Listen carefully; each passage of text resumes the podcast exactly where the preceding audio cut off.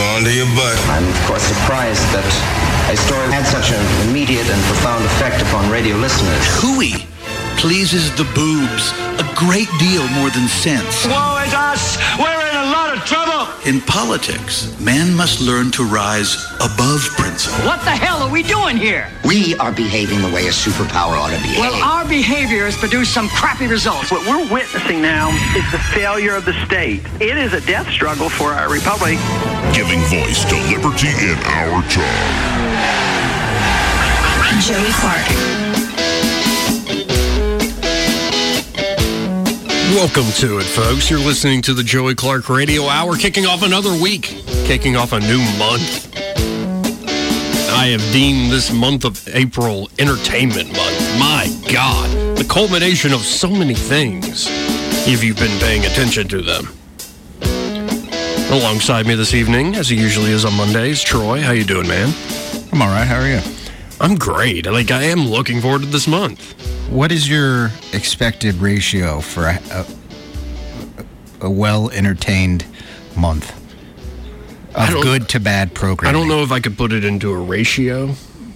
No math. Okay. Yeah, I don't, I'm not a math guy. You're going to take it as it comes. Right. And if there's too much bad TV, I'm hoping that like medical marijuana bill in the Alabama legislature that's probably going to be introduced soon passes so I could go to the doc and be like, yeah, there's a lot of bad TV on. Is there anything that you got that could help me like enjoy that more? That that makes me think of uh 50-50. Do you remember that movie? Not really. Okay, it's uh Seth Rogen and Joseph Gordon-Levitt. Okay. And he gets uh some sort of crazy cancer in his back. Yeah, yeah. It's an awesome movie, dude. I don't think I ever saw it. I remember you telling me about it though. You should watch it. Anyway, Joseph Gordon-Levitt's character gets this some sort of spinal cancer. Seth Rogen calls it stage four back cancer, which, which is funny in its simplicity. But he, uh, Joseph Gordon-Levitt's character is like his girlfriend is cheating on him. She's a terrible girlfriend. And Seth Rogen gets some weed because Joseph Gordon-Levitt is Dying of cancer. he's yes. too afraid to go get his own weed. All right. And this is in Washington, so anything goes, really. Uh, and his ex girlfriend walks in one day and she's like, Are you smoking weed? and he's like, Yeah, I have cancer. And uh, Seth Rogen's character is like, Yeah. And I have night blindness. That's why I have weed. Night blindness. Night blindness. I can't see at night. Yeah, he said my rods and cones are messed up, and this fixes it. As he's like ripping from the Yeah, I wonder how many people admit to having general anxiety, lack of sleep, bad backs. Like, I don't have much of an appetite. Uh, how, what, do you have anything that could make a microwave burrito taste good? Please. oh, I don't know if it'll happen in Alabama. Though I was saying uh, on Friday that that is one war that has been lost the war on pot. And I'm not even talking about like all the states that have legalized it or the Great White North or other countries, you know, Canada. right. It, Yeah. you went with the fantasy name. Yeah, I went to take off to the Great White North. What is Alabama then? If it had a fantasy name. The land of mounds? No, that's Moundville. That's only one part of Alabama. Yeah. I don't know. I would have to. I would have. I'd have. I'm having trouble. I'm having trouble with coming up with a fantasy name for Alabama. The land of a thousand, ten thousand churches. Because this city alone, this whole area has about a thousand. I, I looked was, it I up. was driving down uh, Taylor Road between East Chase and Vaughn, and it, there was like a series of churches. And I, it was the first time I had looked and made the observation, like, wow, this, th- these are stacked, and they they like get their shapes are progressively different Mm-hmm. depending on the type of church. And one of them we vote at, and that Yeah. got moved to the church across the street. Right. No, it really is. All sorts of churches around here, but yeah, it's the Great White North. Like Geddy Lee. Great White North just sounds like some some Game of Thrones stuff. Yeah, it does. But yeah, Canada's legalized it. I'm not talking about legalization, though, medical or recreational cannabis. I just mean that on the government's own merits. Like, we're going to prohibit this substance, this plant, cannabis. Mm-hmm. And we're going to lock people up if they have a certain amount. If you try to sell it, we're going to lock people up. We're going to stop the populace from partaking and doing whatever it is they do with this wacky backy. And no, you've how many years have you been fighting this? 70, 80 years? Yeah. It hadn't worked. You've Jazz, lost. Jazz lettuce always wins. Yeah, you lost. It's Jazz lettuce. I don't think that's. jazz lettuce. I don't think that's a colloquialism, but No, I think it is. Should be. The stickiest of the ickiest. Oh, there's the devil's lettuce, and Good, then good, there's good. There's jazz something. Jazz cabbage. yeah, jazz cabbage. Jazz cabbage. Yeah. Yeah, Lenny Bruce's inspiration. Yeah, how about that? Okay. So, I've been talking about that. I, I think that's a lost war. Yeah. Indeed. This month of entertainment, again, we got WrestleMania this weekend. It's going to be awesome. Auburn's in the Final Four for the first time in history. That was so amazing. Really is. I just I've been bricking it watching from the round of 64 all the way to this final four. I mean- bricking it. Okay, New Mexico State, you're like, okay, you'd expect Auburn teams of the past to win that. We should have lost that too. Right. They choked it away and then all of a sudden Auburn was like, "Oh boy." Yeah, but think of these names. Auburn, in terms of college basketball and prestige, Auburn has beaten Kansas, North Carolina, and Kentucky. Whoa! The three winningest programs. It's unreal.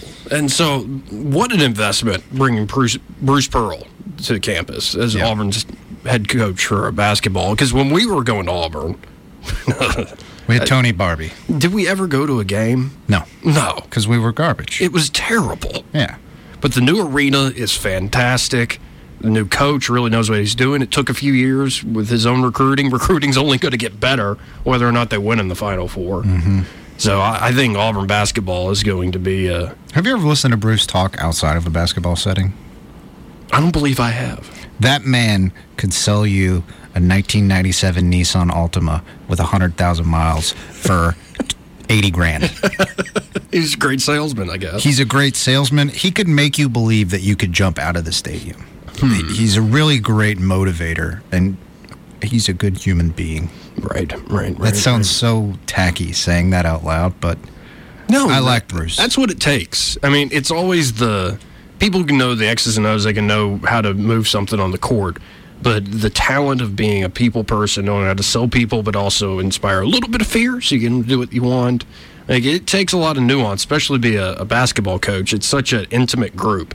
Like you're not talking to many people on the team. So hats off to Auburn War Eagle. Uh, good to see my old uh, school doing well. So I like that. Then I've been waiting for WrestleMania for months now. Looking forward to that first ever women's headlining main event. do they do cage matches for women? They have. They have? They've done a Hell in the Cell match. I think it might have been is that a Sasha Banks. They've done ladder matches. Yeah. Okay. Yeah, they're letting essentially. It's no longer bra and panty matches, which are still like I watched an old WrestleMania and there was a bra and panty match, and I was like, well, this is just disgusting.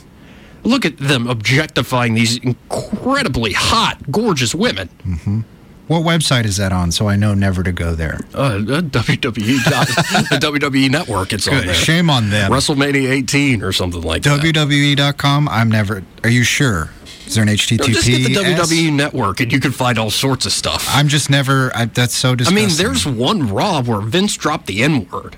really. Yeah, where he's like talking to John Cena. And he's like, "What up, my N word?" And Cena kind of backs up, and the camera turns, and it's Booker T just giving Vince the death stare.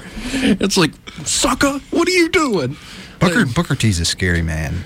Uh, like, I don't realize how huge he is until Yeah. he's standing next to a normal person. Obviously, in the ring, he just looks like a normal swole wrestler, but standing next to like an interviewer, it's like, God, is he like six eight? Right. Well, and what's funny to me about wrestling, the people who constantly remind us that it's scripted, fake is the word they want to use. Well, gravity's not fake. A lot of these moves, yes, they're they're selling it. That's it's a work, but it still hurts. Mm-hmm. Like when you a power bomb still hurts. Surprise, surprise. When you get thrown to the mat. But the people that are constant to remind people it's fake are also the first to jump on and go, "Oh my goodness, Vince McMahon can't say that on his television program." It's like you do know he's playing a bad guy. Like it's scripted. Like they, they I don't hear those same complaints about Game of Thrones. Like they chopped that man's head off in an unjustified manner. Like, yeah, it's scripted television. Didn't happen live though. Right. This is the thing. For all the folks say it's fake, they still get their boxers in a butt bundle whenever it's like, oh, that crossed the line. Guys, they're playing a character. Like, uh, it's it's funny how those folks still get hooked. You know, I'm I'm sort of in the opposite camp. Um, like I feel rest, that you can do whatever you want in wrestling. Like it's I'm not going to get upset by it or anything. It's just so not on my radar. Right, right. The only wrestling talk or anything that I observe in wrestling, besides from me telling you about that satirical article about them canceling WrestleMania because a investigation determined that wrestling was rigged.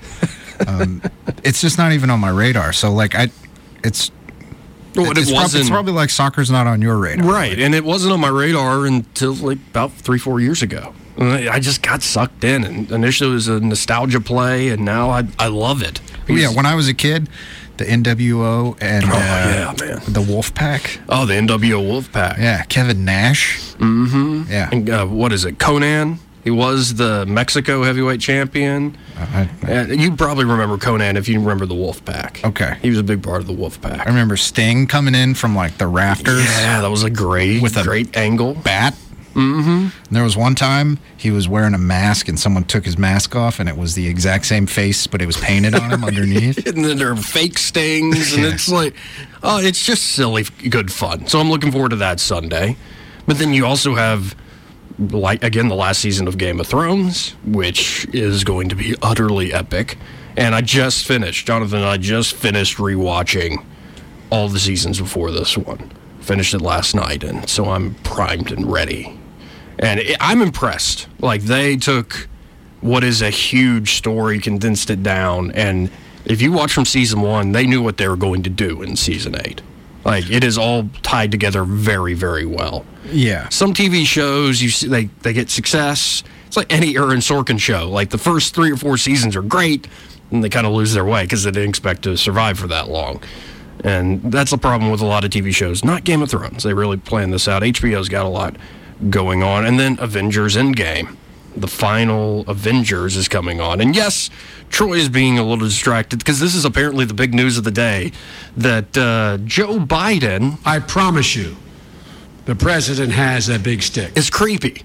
That was that picture was so it was Oh. like it was a still shot, but the camera itself was still zooming in on him. Have you not? Fox if you just type in creepy. Joe Biden, like there's a lot. It's people aren't making this stuff up. Now, is it as bad as other things? Of course not. It could be a lot worse. But it Could be a, a priest. right, or it could be you know a big Hollywood movie producer or a world famous comedian who's America's dad, so to speak, or it could be you know Bill Clinton hooking up with an intern in the Oval Office. Yeah. You know, could be any of these things. Could be worse. Yeah, that's what we're saying. That's could be a lot at. worse, but it is also like if I'm a handler for Joe Biden. Really? Yeah, if I'm a handler. That's not a double entendre. No, not at all. If I'm a handler. Right. It's just earlier we were talking about the month coming, Right. No, it's none of that. Get your mind out of the gutter, my good friend. and you said utterly. Or, uh, anyway, If I'm Biden's handler at this point, it's like Joe, Joe, no, not no. Get your nose out of that woman's hair. Just ask her what her shampoo is. Don't sniff it, you weirdo. this is L'Oreal for sure. It's herbal essence. That's a good product. No, there are several clips. I just saw them. Like new senators are being sworn in, or a new cabinet member is being sworn in. When he, He goes for the ear whisper. and he goes for the little girls. What? He doesn't do, and let's be clear, he's not fondling anybody, but like there are several videos of like the little girls as part of the family. Like the new senator or cabinet member has a daughter. He'll go up and like whisper in their ear, or if he's behind them, he'll like pull their hair back and pull it back behind their shoulders and kind of rub their shoulders or whatever. It's very Adams it's, it's odd. And again, it's not to the it's not crossing a line of like, whoa there, pervert, but it's when you see image after image after image after image, it's like, please, please, Mr. Vice President, stop sniffing the candidate's hair. You're supposed to do a stump speech, not kiss her on the head. oh God. I guess that's just the thing he does. Yeah, and that's what he said today. He's like, I've always had a, he, I think he said touchy feely approach on the campaign trail. Like he's always like hugging. He's like one of the Charmin bears, you know. After they have a good poop and a good nice wipe with Charmin Soft, and they're all like hugging each other and walking around like, Whereas, "Mhm, whereas I'm Trump clean." is like Ted, the movie Yeah, Ted. yeah, Trump is like Ted, that, that stuffed teddy bear that came to life. He really is. But it, yeah, I can't believe that's big news, though we saw it coming. Is Joe Biden is flirting with the idea. Yeah, you heard me. He's flirting with the idea of running for president. He's never been successful on his own. He just, he just isn't. he needs a he needs a bump. Hmm. He needs a bump. Well, not that kind of bump. The, the people bump. Right. He needs the people to back him, or he needs Barack Obama to pull him up. Hey, Joe, duke it up. You can be my VP. Not right? a not a baby bump, but a people bump. well, and Biden tends to exaggerate. All politicians tend to exaggerate things, but Biden, when he does it, he gets. Uh, Troy, that I was in the Situation Room, and I watched President Obama You talking like this better wring his hands. something inside of me. No, he, he was wringing his hands. But I tell you, when he made that call to send in those two SEAL teams to take out Osama bin Laden, that was the gutsiest call in a thousand years. And it's like, well, maybe D-Day was a little gutsier of a call. I don't know. But they didn't have like a situation room with a live feed. No, I think they did. Well, they claim they, did did. not. They did not have a live. Feed. They feed. claim they did.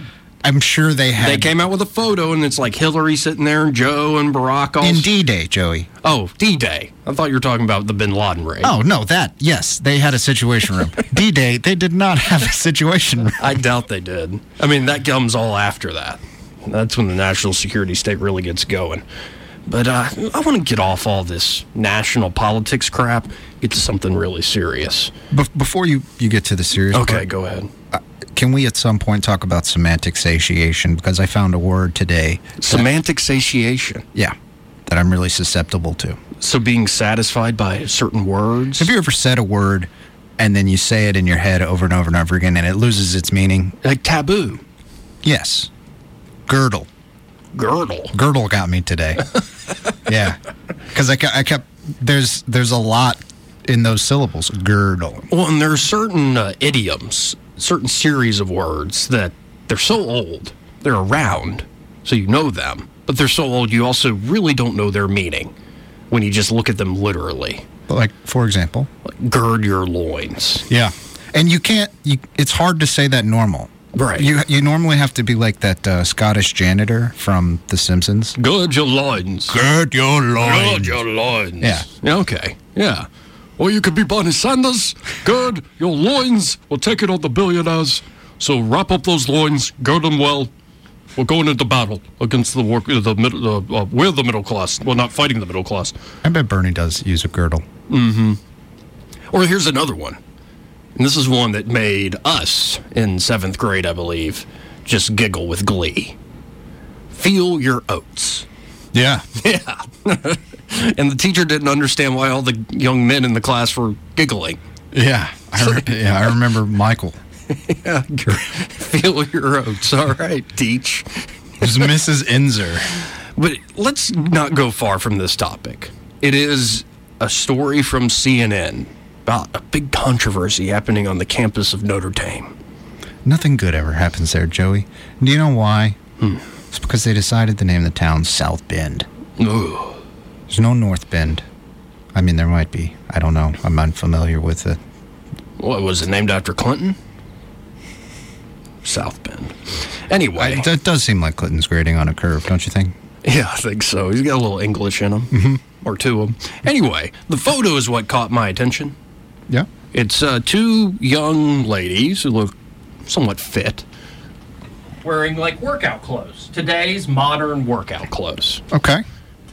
And here's the quote Leggings are so naked, so form fitting, so exposing. Could you think of the mothers of sons the next time you go shopping and consider choosing jeans instead? A Catholic mother wrote. Marianne White. Yeah. She urged female students to stop wearing leggings or yoga pants in a letter to the editor this week in The Observer, a student newspaper serving the University of Notre Dame. St. Mary's, and Holy Cross colleges. She said young women wearing leggings make it harder for men not to look at their bodies. She said she was ashamed for the women she saw wearing leggings and crop tops at a Catholic mass she attended. You couldn't help but see those blackly naked rear ends. I think she's as she's getting a little older, she's kind of flocking to I don't know. Anyway, I didn't want to see them, but they were unavoidable. How much more difficult for young guys to ignore them? Seriously, let me read that first sentence again, folks. This is a mom talking about a Catholic mass she went to. You couldn't help but see those blackly naked rear ends.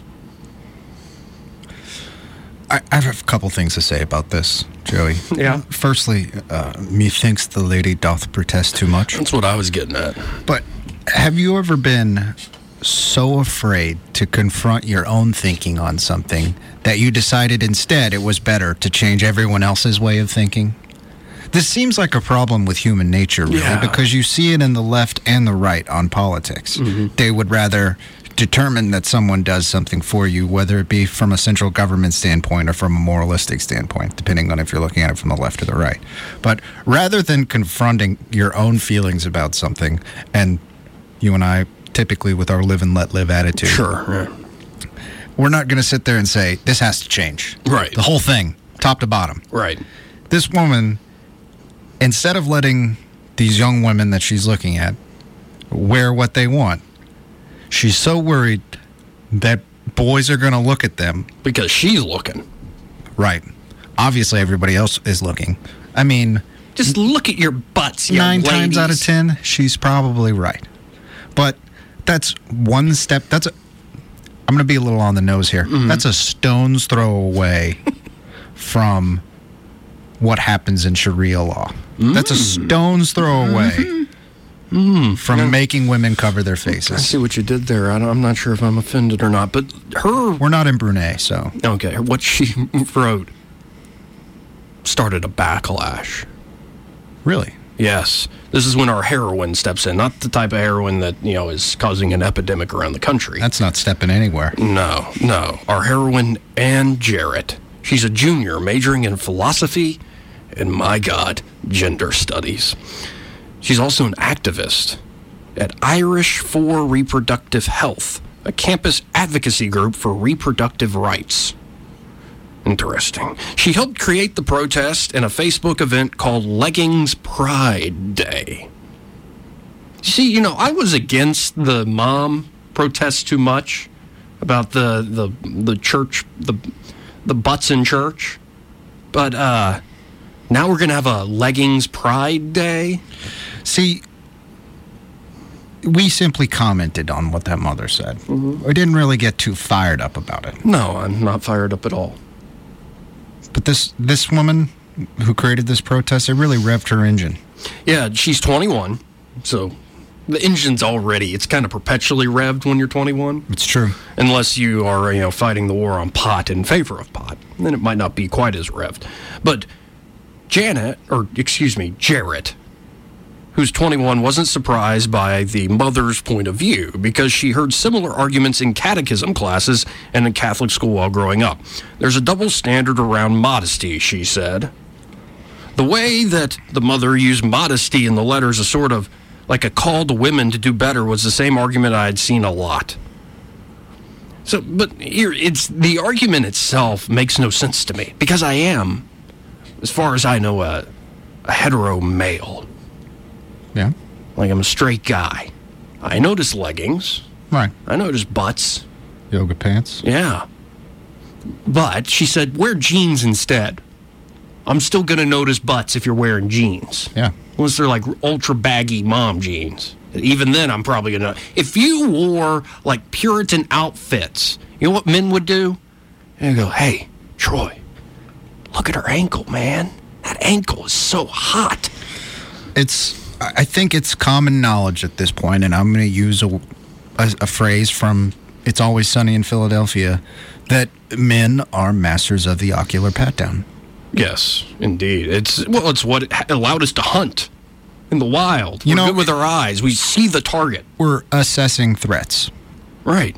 And amongst then, other things. and then you get that, you know, sixth sense. You get that peripheral vision, like that fly over there on the television camera right now. Mm-hmm.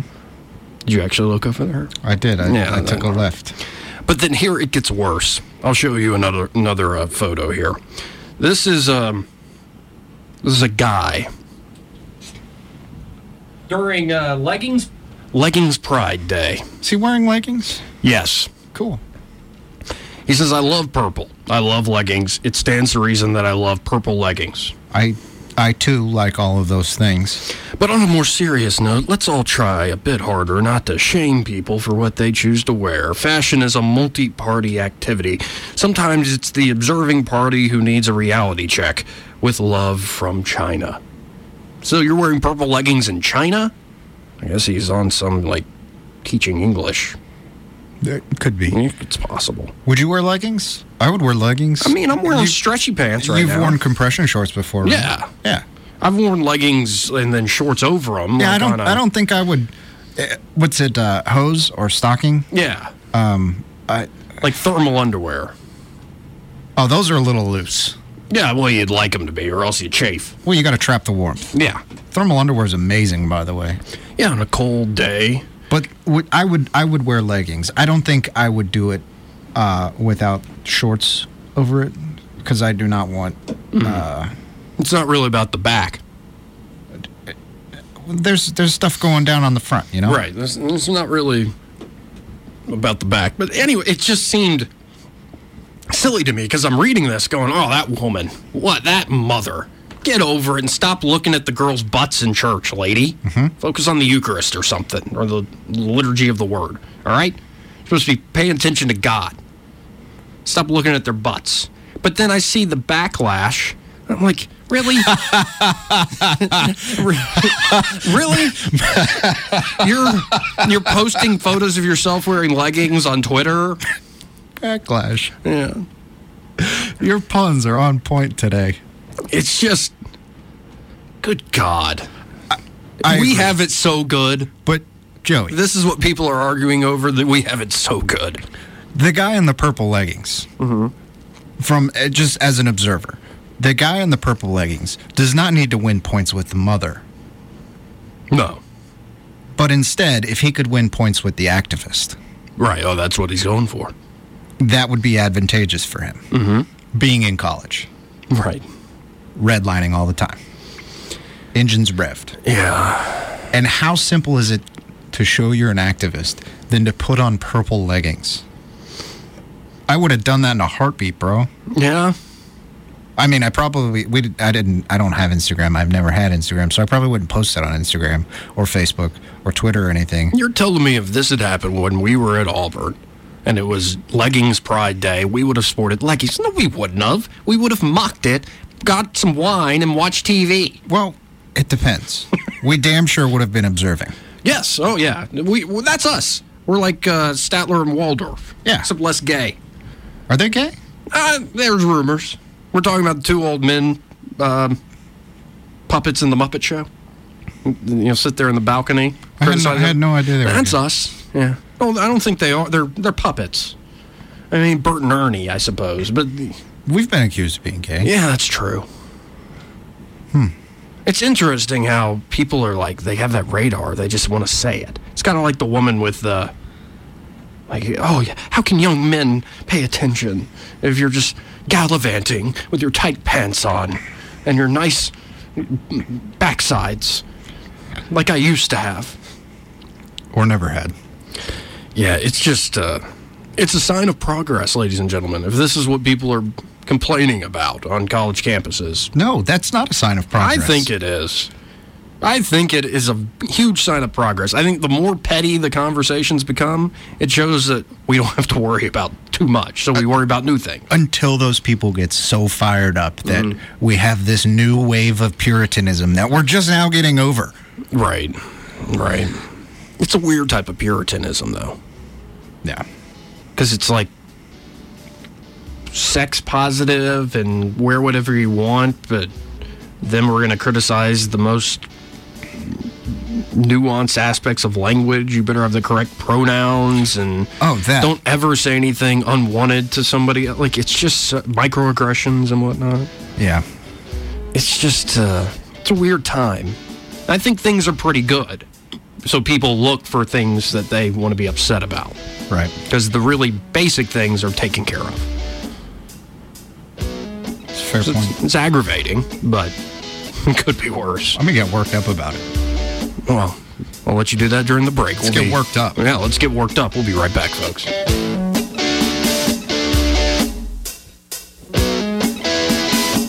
Joey Clark.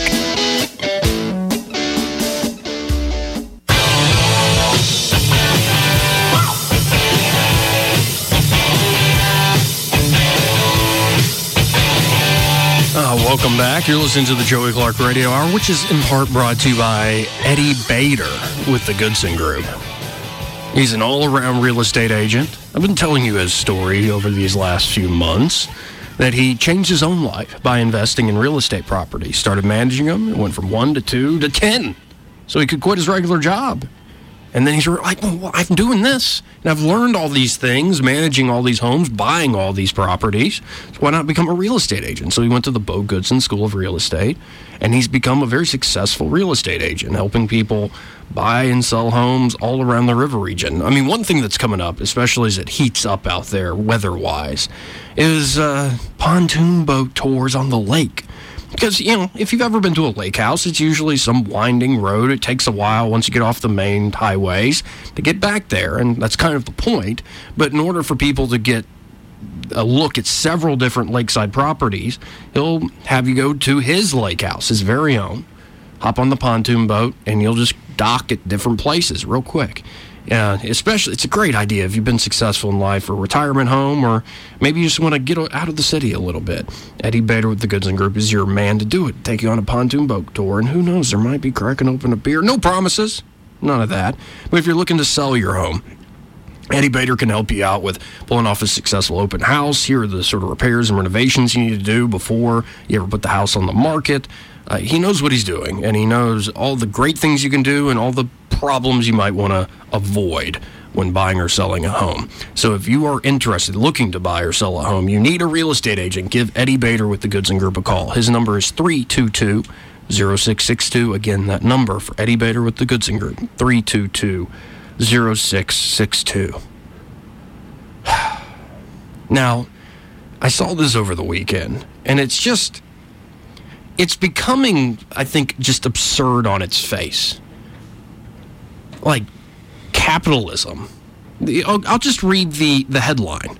Forbes magazine recently published an article titled, Unless It Changes, Capitalism Will Starve Humanity by 2050.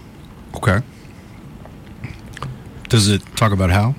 It says capitalism starts uh, out, he starts by claiming capitalism has failed to improve human well-being at scale.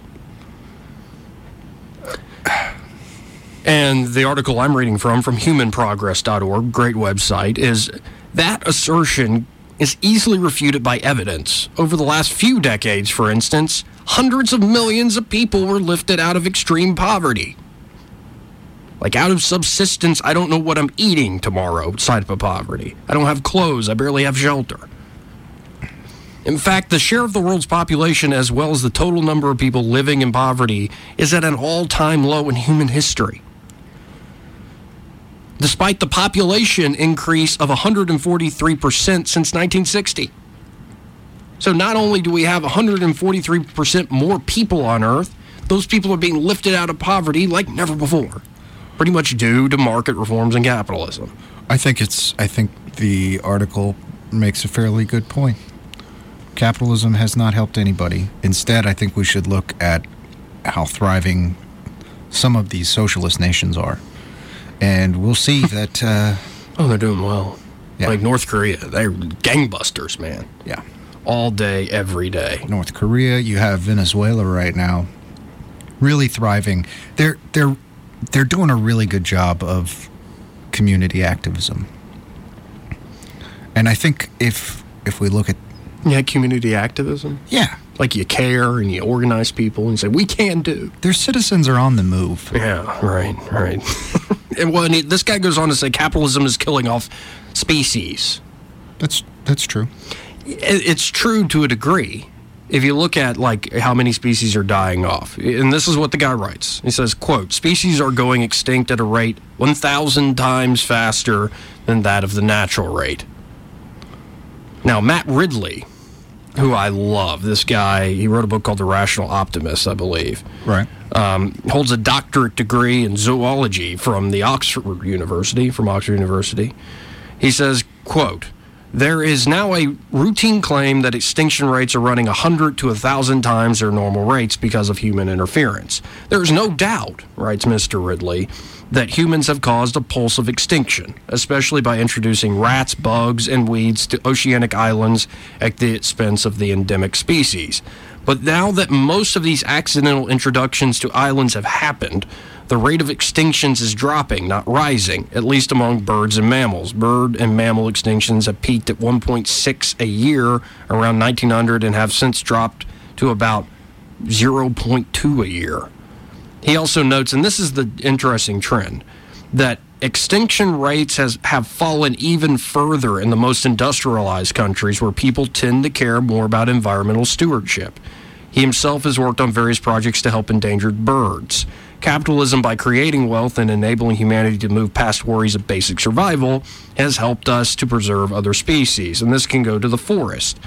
The guy who was writing in Forbes said that, you know, capitalism is deforesting the earth says that 6 million hectares of forest are being lost every year.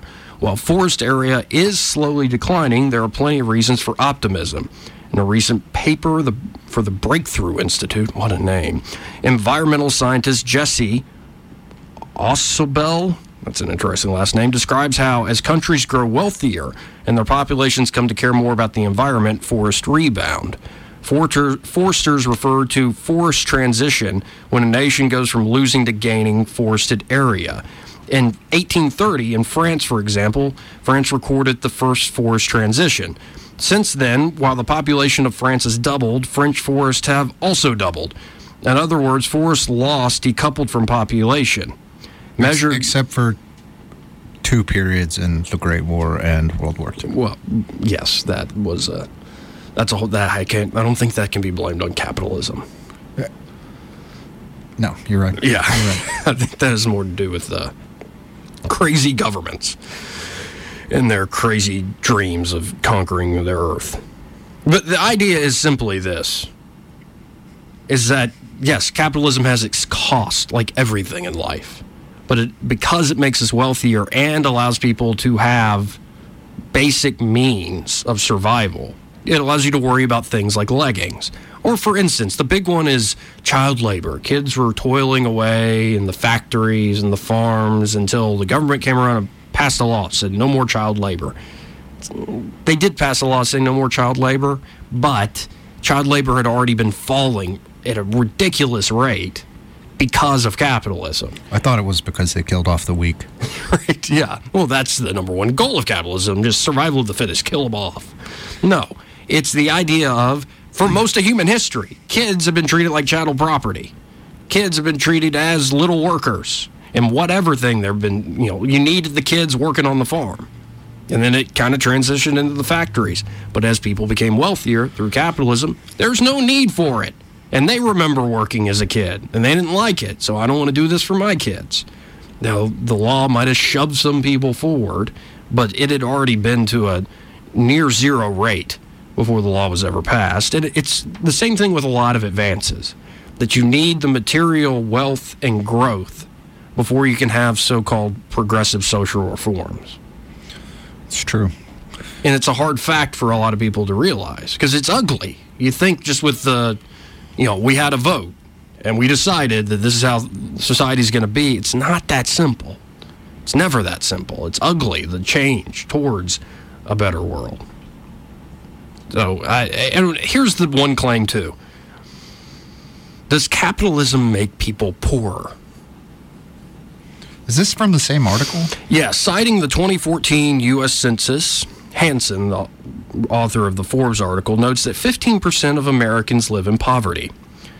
The census defines poverty as an income of less than 12 grand a year for a single person household or $33 a day. But what does it mean to be poor in America? As the Mercatus Center economist Steve Horwitz writes, poor U.S. households are more likely to have basic appliances than the average household of the 1970s. And those appliances are of much higher quality. In 1984, for example, 83% of all households in the United States owned a refrigerator. By 2005, 99% of poor American households owned a refrigerator. The evidence of an improving standard of living for poor Americans is abundant and available to those willing to see it. Hansen fails to mention that living on $33 a day is not poverty by historical standards either. Throughout most of human history, almost everyone lived in extreme poverty. Only the last two centuries has wealth dramatically increased. Early adopters of capitalism, such as the United States, have seen their average income skyrocket. And he also, this author doesn't put American poverty in global perspective. $33 per person per day would be considered luxurious in the developing world. Now, it doesn't mean like that's you should be satisfied with $33 a day. Yeah, you're not going to be able to get by on $33 a day in San Francisco. No, not at all. Well, but some of this stuff is so simple. It's like I just saw an interview with Thomas Sowell, and he was laughing kind of at the government in San Francisco put together like a commission to figure out why are housing prices so high. It's like you could have learned this in economics 101 mm-hmm. when you restrict the supply of something and you increase the population so you're saying to people no this is not zoned for new homes and you have to build homes to this degree or at this price level and people keep coming into the city yes the cost of housing will skyrocket and you'll have a homeless problem it's obviously folks basic economics and it's but no the government's going to appoint a bunch of people that they'll pay to figure this out it's because they, they budgeted for that. Right. And then my good friend Jeffrey Tucker put out a fantastic article today about inequality. And his point is we've never had less inequality in human history. Well, let's let's put it the title of his piece is wealth has never been more equal. Now, he talks about what we just mentioned that the bottom of humanity is rising and rising and rising. If you look at the global population, the bell curve is a huge middle hump. It's not like now there are definitely the top 1% or one tenth of the 1% that are making a lot of money. But Tucker goes on beyond just the material. He says, let's take a deeper look at the core assumption that material wealth is what we should should be the measure of equality. Another form of wealth concerns the information to which we have access. In some ways, information, the opportunity to access it, and the capacity to contribute to humanity's stock of it, is far more important to our lives than material wealth. Information is the building block of culture. It provides a roadmap to success. It helps us live better lives. Where do we stand with information sharing, the distribution of the most valuable commodity? There has never been more access. Access to what? To what the whole of humanity has learned and knows. I mean, he puts it this way I'm sitting here at an airport where people are waiting for planes. Every single person is using a tool that is a portal to all the world's information, and many of them are likely adding to that information pool right now. This is happening despite income disparities, accidents of birth, or even income. The points of access and the price of that access, free for the most part, has dropped in price to the point that no person is excluded. It's true on the streets, at the mall, at restaurants, everywhere you look. 99% of Americans have internet access. Or, excuse me, 90% of Americans have internet access, and three quarters have a smartphone. This is a record and a trend driven by deregulation and market forces is a beautiful thing. And it's also brought more equality to society. And he says, consider this 30 years ago, what we knew was controlled by only those who had privileged access. They were the writers of books, the journalists published in magazines, and the people on the few television networks. And their communication with us was one way. We could not talk back to this elite. They talked and we listened. Our capacity to contribute was limited to sharing with people only around us, unless we wrote letters delivered after a long wait via a government employee. The reality is within the living memory of most people alive today. Then he goes into this thing about uh, Isidore of Seville in the sixth century set out to assemble all the world's knowledge in a single book. The result was Etymologia. It was the project of a lifetime, and it became the essential book of learning during the whole of the Middle Ages. Only the privileged few could have access. Mass ownership of books wasn't really possible until the 19th century. So now we carry countless expanded versions of this Middle Age classic in our pockets pretty much every day. We can take a course on MIT, or all sorts of portals of information are open to us.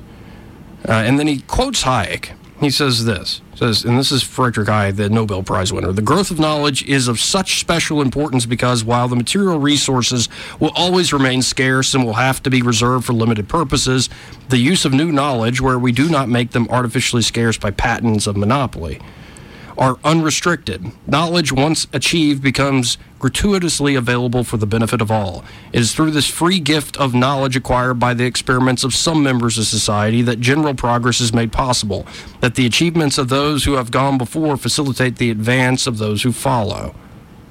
So, in many regards, we have access to more knowledge everywhere in human history. That, I mean, the equality of that access is unreal, and that you know, Tucker points out, we get things like cultural appropriation.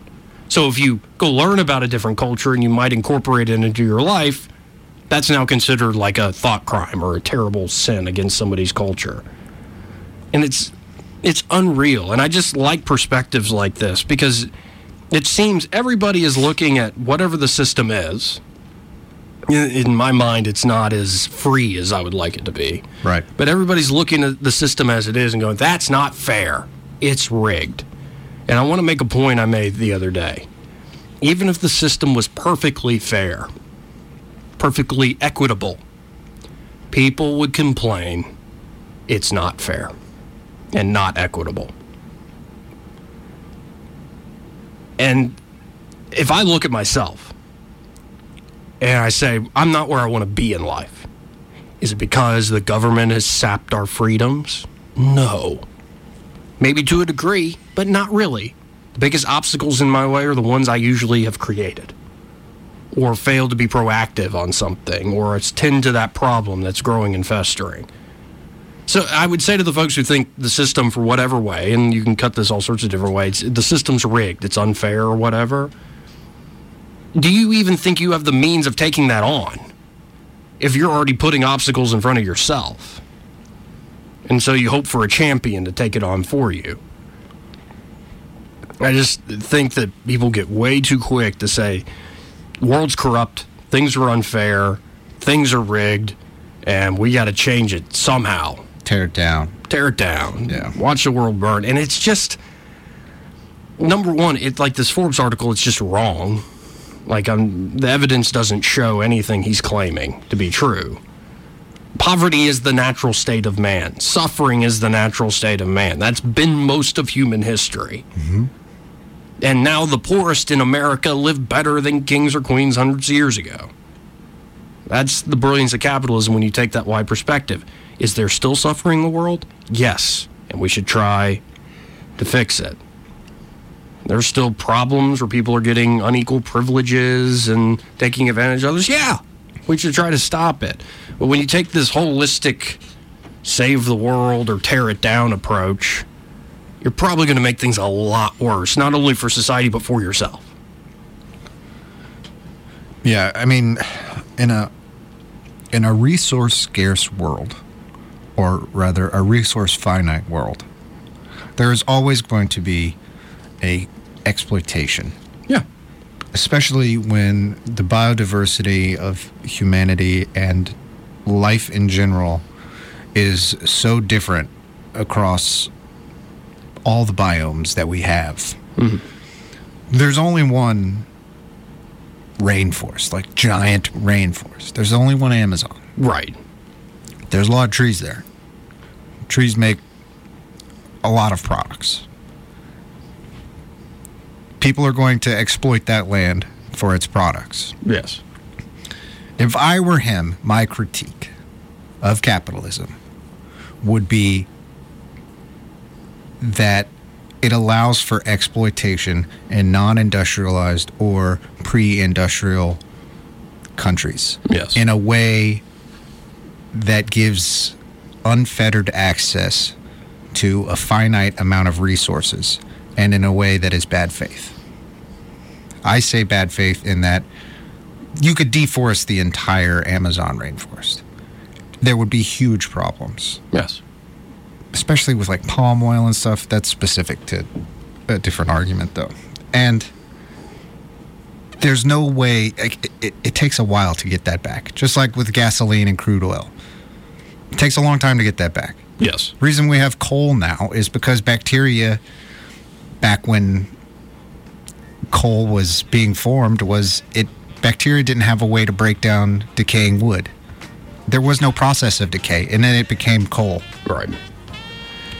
so i think if i were him my argument would be we need to do a better job of not destroying everything around us Well, yeah, because number one, it would help us innovate and be even wealthier than we are. right